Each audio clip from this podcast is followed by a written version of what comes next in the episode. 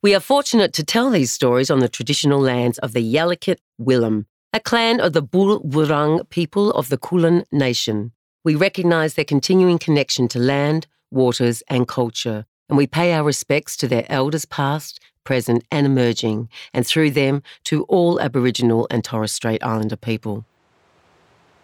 Bruce Comben Reserve is a huge area located off Central Avenue, Altona Meadows. Named after Bruce Comben, who was a two time best and fairest winner for the Carlton Football Club and named as back pocket in their team of the century. Bruce belonged to numerous clubs in the area and owned supermarkets in Laverton and Werribee, with a Laverton store known as Comben's IGA. A master plan for the Bruce Comben Reserve was approved by Council in 2020 and includes an aquatic centre, lights for the sporting fields, and upgrades to the club rooms and facilities. A welcome and necessary upgrade given the number of young people in the area. At the last census in 2016, there was reported to be more than 5,500 families, with children under the age of 15 living in Hobson's Bay. Young people make up such a huge percentage of Hobson's Bay population that in this episode we set out to discover what matters to them and what their hopes and dreams were for the future.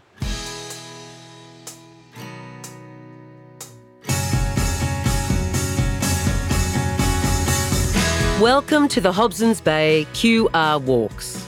Your safety is important to us, so please remain aware of your surroundings as you walk the curated path and listen to the series. You can find more information about your path if you scroll down the page past the sponsors. Supporting a local merchant on your walk means supporting an entire community, so do pop into a shop on your walk, even if it's just to say good day.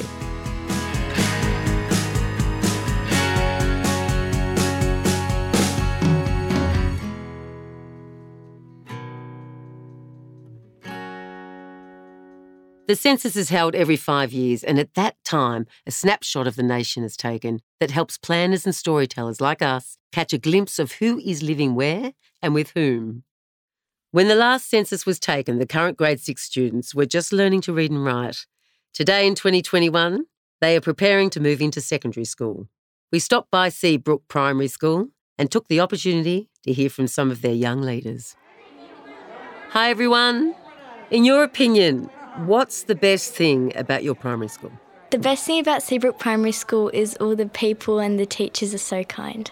The best thing about Seabrook Primary School is the amount of support you get from all the teachers and students. The best thing about Seabrook Primary School is they always teach in a way where you can learn properly and understand.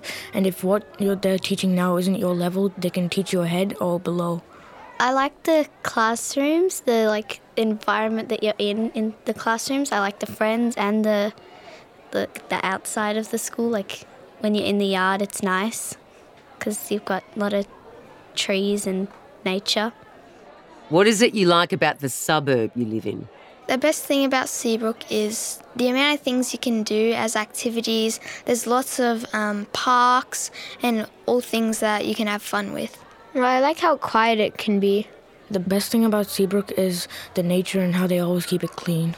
My favourite part of the neighbourhood is all the people around me because they're all super kind to me. The best thing about Seabrook is probably like the environment. Um, if we're talking about everywhere, then definitely like Skeleton Creek. It's really nice. We got to go there in grade four and plant trees, which was really nice. And even in the school, we've got a really nice environment. Tell me one or two things that you hold hope for in the future? I hope for the future of this really nice suburb is we get more space, more environment, um, so there's more nature and not just houses. I hope that we have like enough space and not too much housing and so that we still got some outdoor space to enjoy being in the sun and having outside catch ups with your friends. I am looking forward to making like new friends and a new social life. I hope that I will become a teacher or a dance teacher when I'm older.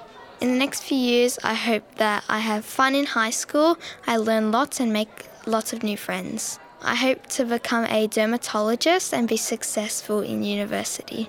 Did I make new friends? Because I'm not going to the same high school as my other friends here. Hope that I'm just successful, like with work. and that I'm smarter than I am right now. I hope to be a lawyer. I hope to be somewhere good, but I do really like it here, so because it holds a lot of memories, and I just always want to remember how it was here. I hope to get in a good university after I finish high school. I really want a future in medicine, and also to be an author, part-time author. I hope that I can probably keep dancing and that I still have like friends in that are close um, and that I also like have a good high school and university and career. We also visited Laverton College to ask some of the students graduating secondary school in 2021 what matters most to them. Not surprisingly for this cohort, doing well at school and balancing life were the most common responses. What matters most to me is passing my grades uh, or getting good grades. For the future, I want to be uh, like a security in the airport or electrician. I belong in a youth organization that helps refugees um, fit in and explore um, Australia. The things that matters the most to me is um, spending time with my grandma now because she has been sick a lot lately, and uh, my families are very important to me. And being able to uh, finish school and accomplish stuff matters most. In the future, I hope that um, I get into university and do the course that I want and then graduate because then I'll be the first in my family to graduate from university. I've lived in Laverton for my whole life. I'm part of a scholars program being run by the Melbourne University.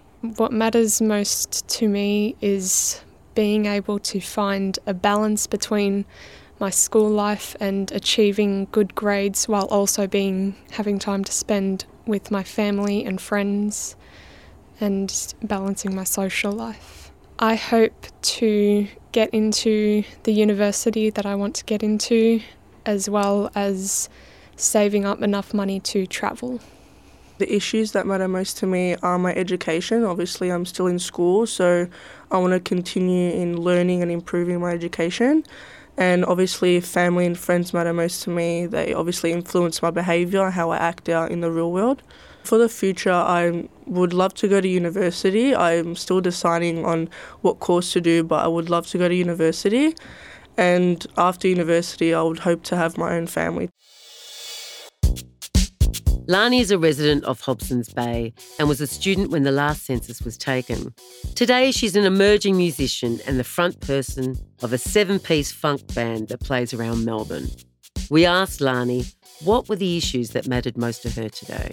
I feel like the issues that matter most to me personally would definitely be things surrounding race and also things surrounding the music industry because they are the two most prevalent things in my life, obviously, being a woman of colour and yeah, someone in the music industry.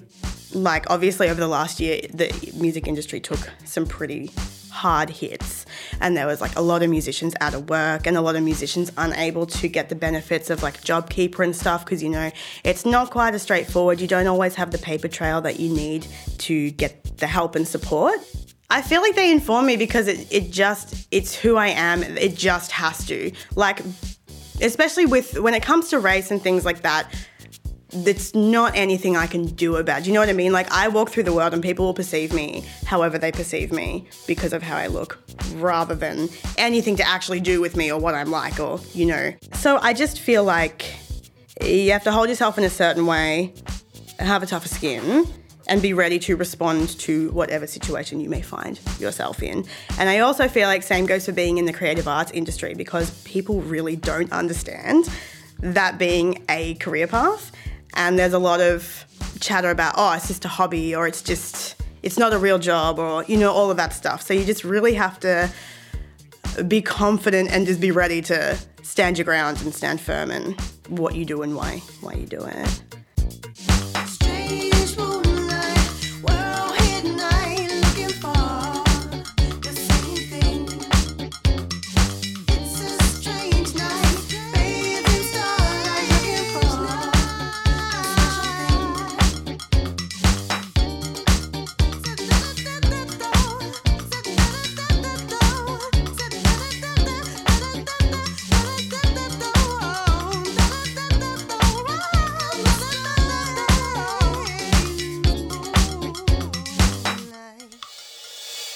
Hobson's Bay's diversity is reflected in its stories. I've loved hearing from the youth of Hobson's Bay. I'm impressed with how thoughtful and confident everyone seems to be about the future, even though we are still grappling with a global pandemic.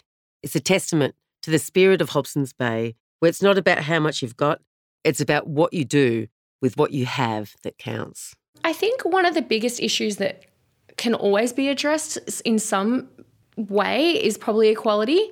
I think um, like equality of not just like gender rights, but racial rights, and I think even like with age and um, abilities. Like I think that's always probably something that communities can address and and be really looking into and looking at like, like sort of the ways that they are really providing opportunity for all across across I guess different spectrums.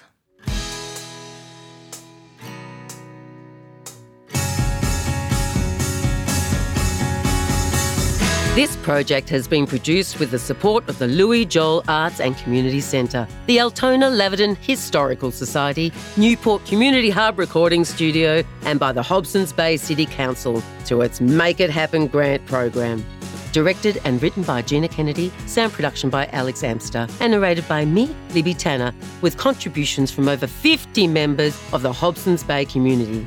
If you've enjoyed this episode, be sure to look out for the other QR codes in Hobsons Bay. There's always another story to be told.